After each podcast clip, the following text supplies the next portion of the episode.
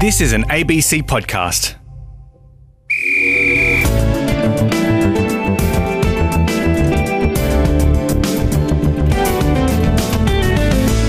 When you type your name into a search engine, what comes up first?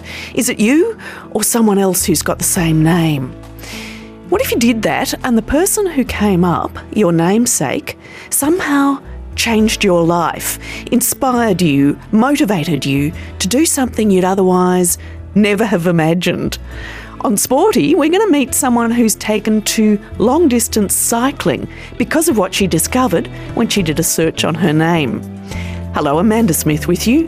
And before that, cycling and a conspiracy theory.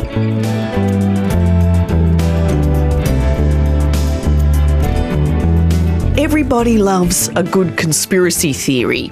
The moon landing was fake, JFK was killed by the CIA or the KGB or the mafia. It's all about secret vested interests and being suspicious and distrustful of authority.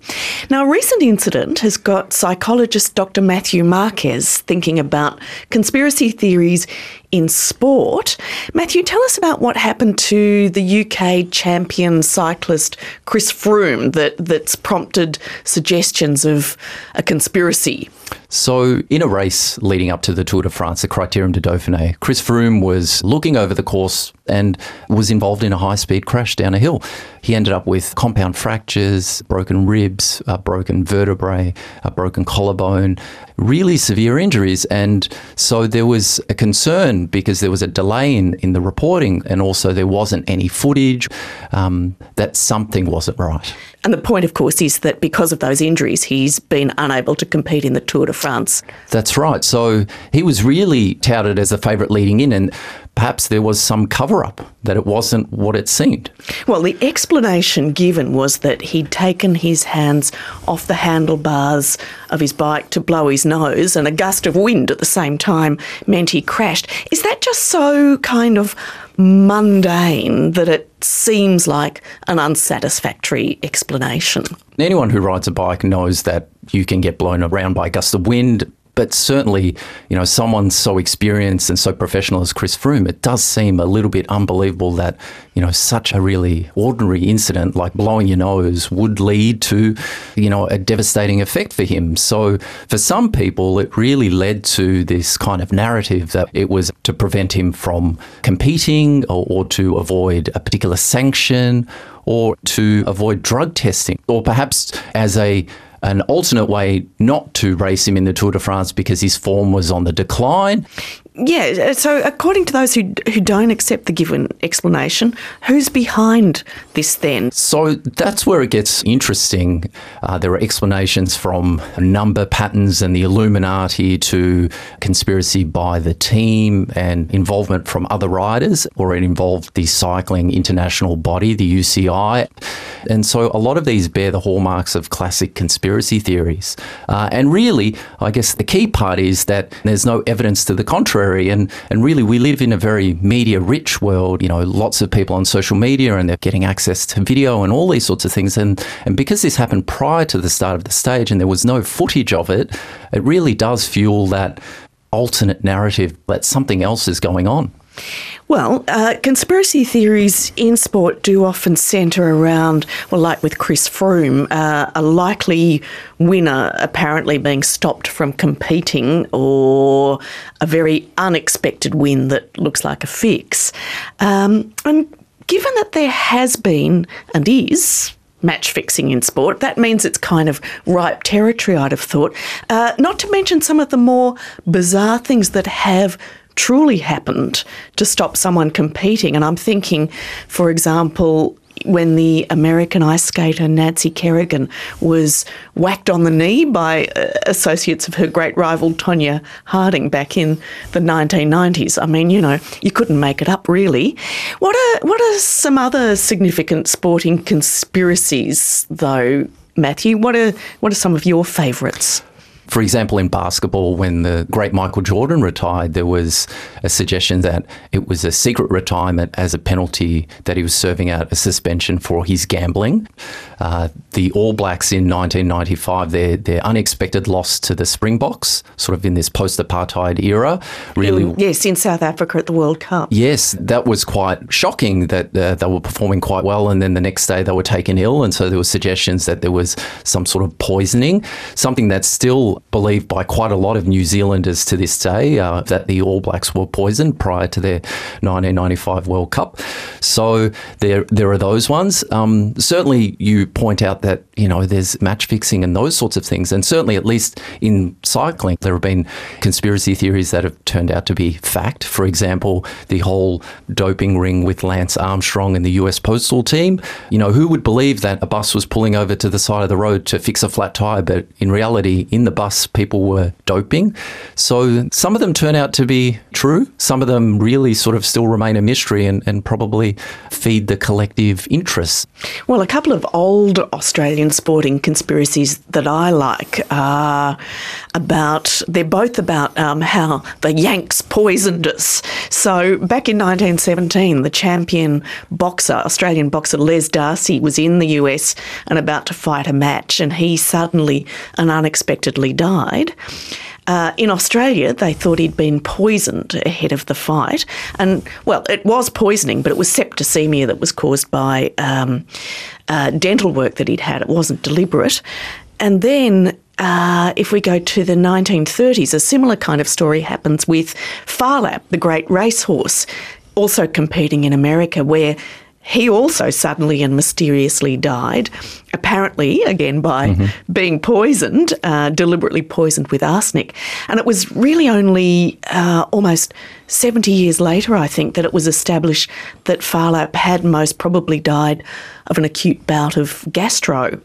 Um, but I think that what each of those speaks to is the idea of the talented Aussie battler, man or beast, um, who can make it big in the big time in America, and and who was who therefore had to be stopped by, by, that power. You know, the idea that we was robbed kind of holds more sway than the disappointment of less nefarious tragedies, I suppose. Yeah, I think so. And you raise some very good points in terms of the reasons why people might believe in conspiracy theories. One of those is a social motive or a social need to feel belonging to an in group, especially people who perceive themselves as up against uh, larger entities or the underdog. So these stories often involve, you know, uh, powerful, large actors conspiring against, in some ways, the little person.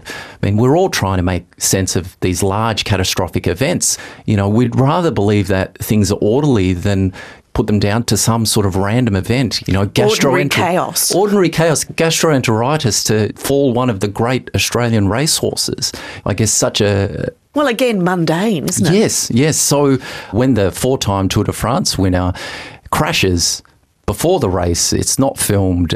Well, it couldn't have just been he was blowing his nose. There was a particular reason he crashed. So there was some sort of malevolent reason to pull him out of that race and not have him compete in the Tour de France. So the theory goes. And Dr. Matthew Marques lectures in social psychology at La Trobe University, and he is himself a keen cyclist. This is Sporty with Amanda Smith.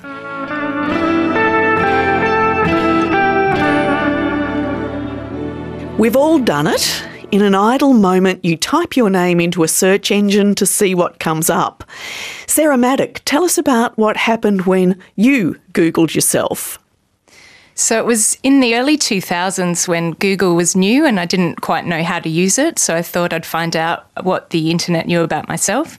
And I typed in my own name and up popped an entry about a Sarah Maddock from the 1890s. So not you, some historic figure.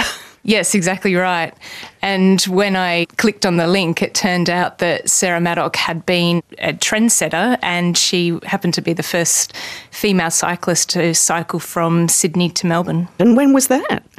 She did that in 1894. And do you also happen to be a cyclist, Sarah? I wasn't at the time. I've always been a recreational cyclist, so I'd cycle a couple of kilometres to work or to the shops. But uh, as soon as I saw that entry, it planted a seed that, wow, that would be amazing to one day follow in her footsteps and do this adventure. Yeah, so what are you setting out to do? So, my aim is to cycle from Sydney to Melbourne as well to pay homage to Sarah Maddock's achievements. It's 125 years this year since she did the ride.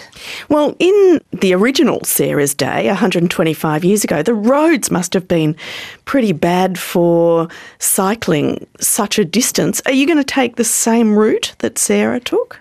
The road that she took, it was called the South Road at the time, which is the Hume Highway today. So, unfortunately, while you can cycle on the Hume Highway, I don't you think probably it would wouldn't be want to. that enjoyable. exactly. so, we've tried to stay true to some of the sections of it, and we head through the Southern Highlands and through Yass and Goulburn which was similar to Sarah. Then we go inland through Cootamundra and Wagga, back into Albury, which again was similar to Sarah. And then this time we're going along some of the Victorian rail trails, which in some ways reflects that the railway was there when Sarah was doing it, even if she didn't go exactly along those paths. So, how long did she take and how long are you planning on taking? Sarah took 10 days, and Wow. I don't believe they actually had a rest day. So, they were averaging about 95 kilometres a day. It was around 980 odd kilometres in total between the two cities. We're actually taking 14 days, and that is 12 days cycling and two rest days.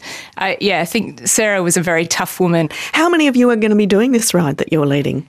So far, we've got six joining us, and it's open to anyone who would like to come along. We're doing it through a tour company, so it's a fully supported ride with backup vehicles accompanying us along the way. Well, in deciding to do this and in your research, what have you learnt about your namesake, the original Sarah Maddock? To begin with, I actually couldn't find a lot on her. I used the Trove website quite a lot and I was searching under Sarah Maddock and nothing was coming up. And then it occurred to me that at the time people are referred to under their husband's initials. So as soon as I typed in Mrs. E.A. Maddock, thousands of newspaper articles came up. All newspapers across Australia had covered her progress since she was the first woman to undertake this ride. And when she got back, she actually formed the first Sydney Ladies Bicycle Club. And she inspired the women of Melbourne to form their own Melbourne Ladies Cycling Club because at the time the men's cycling clubs weren't open to women. And she championed a lot to get women into cycling. So she did that through organising outings, through rallies, and even writing her own column in the Cycling Gazette, where she was giving tips on training, on what to wear, how to ride a bike. Yeah, she did a lot for cycling. And the following year, she went on to ride from Sydney to Brisbane, which again, she was the first ever woman to achieve that. Oh, and is that something you think you might do after this one? I know. I'm kind of going, oh, what have I started? and uh, does this mean next year I'm riding Sydney to Brisbane? Is there any chance that you're related to this historic Sarah Maddock, Sarah? I really had hoped that was the case. I did a lot of research and was actually able to track down some of her living relatives, which are her great grandkids. And I've since met up with them and we've compared family trees. And we do come from a different line of Maddox. But yeah, regardless, she's been a real inspiration in my life. Now, you mentioned that the original Sarah Maddock wrote a cycling column. Are you following her tips for this ride that you're doing 125 years later? Well, what I've found is it's surprising how relevant the information is still today. I've got a couple of the lines from some of her articles that I can share. For example, on hill training, she's said, Do not forget park riding is little or no practice. Make a point of riding up all hills except very steep ones, which I think is pretty good advice. Mm-hmm. And this one made me laugh. She said the lunch bag should be arranged as to allow the rider to take out a biscuit without dismounting. And I think that's still very important to be able to have a snack and keep on riding. And what about what she wore uh, when she cycled, I presume. Well, what did she wear? She wore a skirt and fitted blouse. She would have also actually worn a corset. On corset, she was interviewed and said they are still important, but it would have been more of a corset that would have been accommodating for exercise. So it wouldn't have been hard boning, it would have been more of elastic, so it had some give in it.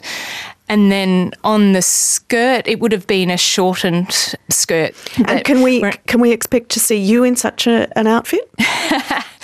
I have considered it, but yeah, I think I'll be wearing lycra bike pants and a fluoro shirt. So yeah, quite different to what she wore. so you doing this ride really is very serendipitous, Sarah, in that, you know, if you hadn't Googled your name back in the early 2000s and come up with this extraordinary woman, you wouldn't be doing this trip. No, that's right. By uncovering my namesake, she's really set me on a path of adventure. And I've always wondered what would I have done if Sarah Maddock was the first woman to pilot a plane or something. where, where would I be right now? Uh, yeah, she's been a real inspiration in my life. And Sarah Maddock leads a cycling group from Sydney to Melbourne, leaving on the 28th of August and following in the tyre tracks of her namesake, Sarah Maddock, the first woman to complete this tour on a bicycle 125 years ago. Modern day Sarah, I do wish you all the best. Thank you very much. And Sarah Maddock was wondering there what if her namesake had turned out to fly planes rather than ride a bike? Well, we are taking to the air now, and without an engine, for a spot of competitive gliding. In a glider, apparently, it's gravity that keeps you up rather than down. For Sporty, Lynn Gallagher is putting on a parachute to go up there. Check. Close. Canopy and brakes. Ready? And then away they go. Next, it's my turn. AIF, ass in first. Okay, so you can sit down and the glider will go down to the front wheel. I'm at the Benalla Aerodrome and about to climb into a glider for the very first time. AIF, ass in first. Righto, so to release your, your harness, Yeah. you just turn that big knob and they'll all just fall out. Right? Okay, so you have to just turn it clockwise and they'll all just fall out. In this situation, it takes another powered plane to get a glider into the air. In the event of an emer- emergency, which is not going to happen, but just in case, there's a big red handle up there. Yep. You just pull that lever and this canopy will disappear.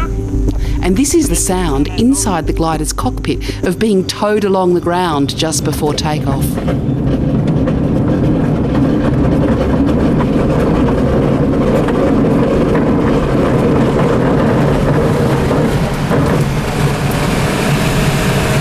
I can't believe it, we're up. it's amazing.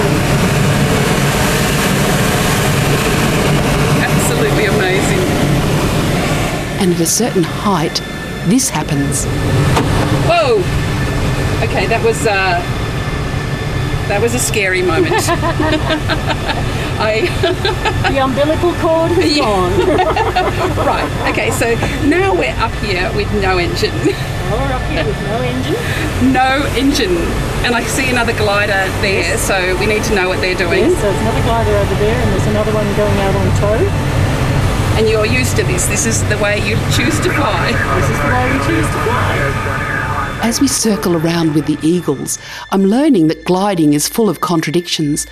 Not only does gravity keep you up rather than down, it's a solo sport that's a team effort. Ailsa McMillan flies a lot competitively. She's the new national record holder for the 100 kilometre speed run. That's where you fly in a triangle for 100 kilometres without losing more than 1,000 metres of height. Yep, so uh, for this record, my friend Matt Gage was my official observer. And Ailsa did this at an average speed of 207 kilometres an hour. Um, he checked that the log file was uh, all set up correctly, that the task was entered in there. Um, and then when I landed, he was actually there directly on the landing to take uh, control of the log file immediately after. And how long had that record been standing before you broke it? I think it was early 80s. she says with a big smile. okay. Now, the other thing is that you're in the women's gliding team. What's that sort of competition about? Um, so, the team I've just qualified for is the Australian women's team for the World Championships. It's going to be in Australia actually uh, for the first time, and it's going to be up in Tamworth in January 2020. What do you have to do when you get to when you so when you get to that yeah, so a, a general competition day will involve everyone going to the briefing in the morning at around about 10 o'clock. At the briefing, we get given a task for the day, which will normally be a course between anywhere between three and five different towns that we have to visit.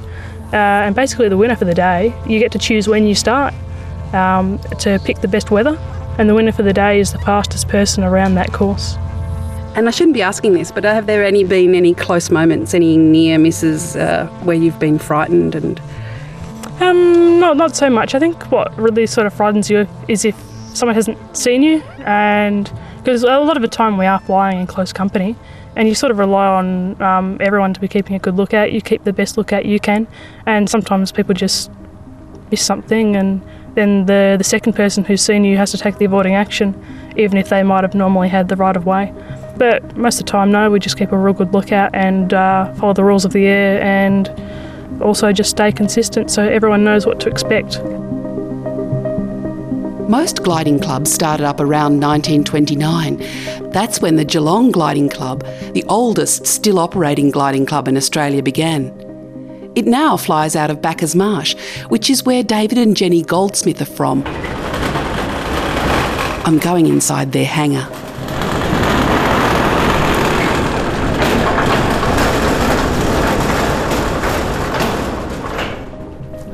David and Jenny. Here we are at Bacchus Marsh. Tell me, um, first of all, perhaps who you are, David.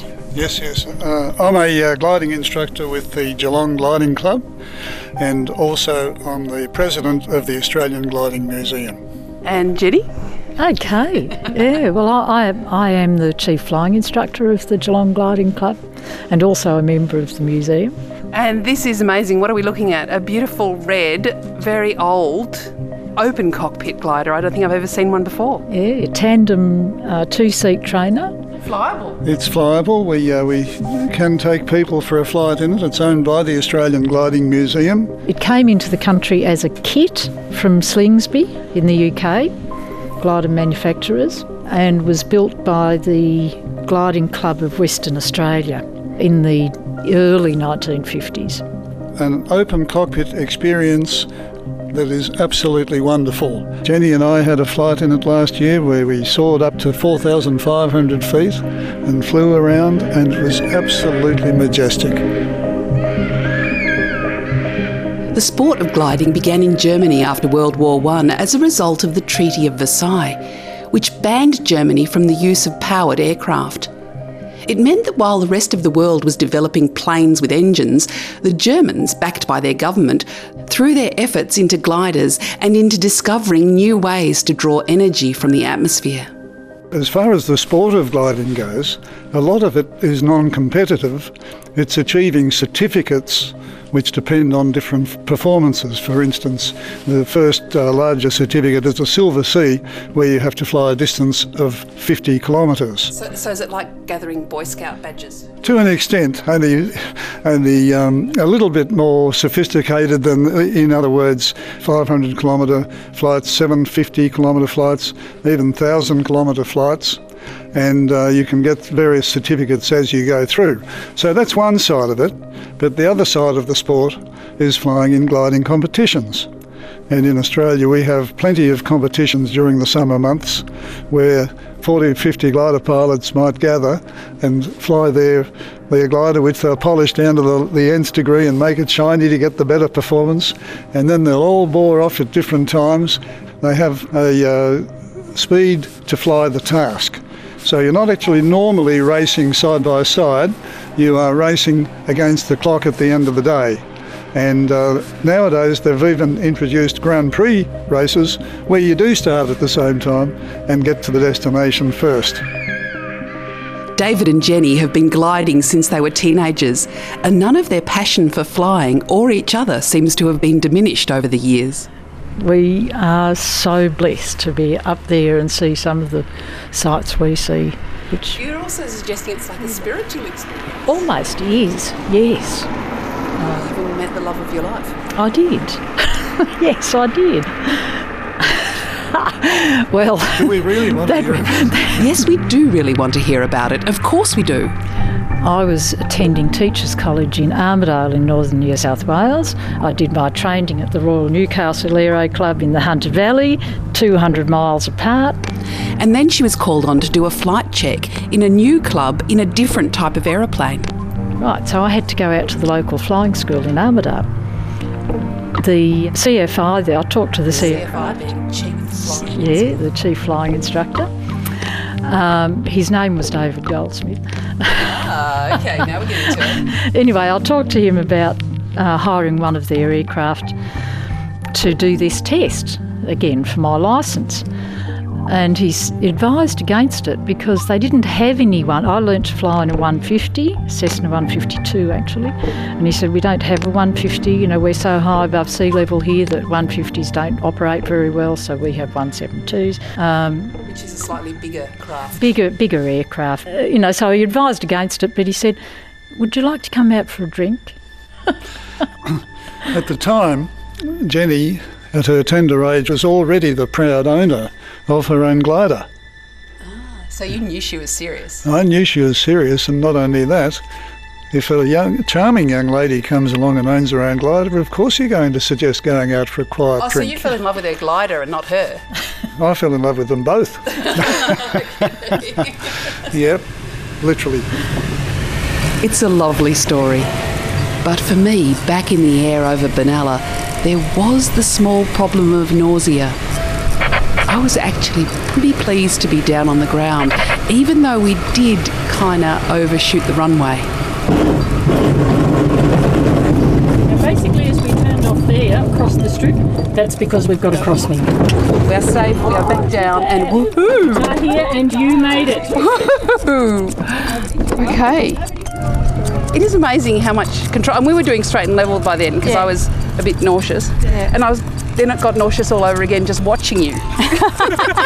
You know, we were doing that. We're sitting there at four Yeah. knots. And at one point, I like, heaved it back to side of 38. So you were like sideways. Yeah, well, a couple of times, yeah, I'm looking straight down, you'll see. This is, whoa! Actually, 45 degrees. 45 degrees Yeah. is it, it And looked serious. 1.4 G when you're doing that. 1.4 G, and you were only at 2,000 feet. Yeah. yeah. It looks spectacular from where I was sitting. It looked spectacular from where I was sitting, but I didn't want to watch. I would have taken a photo of you, but I would have thrown up. I think you hear it on there, it's like, da, da, da, da, whoa! That's it. That's it. And then the scones arrive. Oh, that was your cream. No, that's all right. There, there's enough here. And if you want to give gliding a go, there are any number of clubs around the country who'd welcome you. Not sure if they all have scones for you once you get back down on land. Lynn Gallagher took to the skies to boldly go where Sporty's never been before. Sporty is broadcast on RN and on Grandstand Digital. It's podcast through the ABC Listen app, as well as any of the other podcast apps. I'm Amanda Smith. You've been listening to an ABC podcast. Discover more great ABC podcasts, live radio, and exclusives on the ABC Listen app.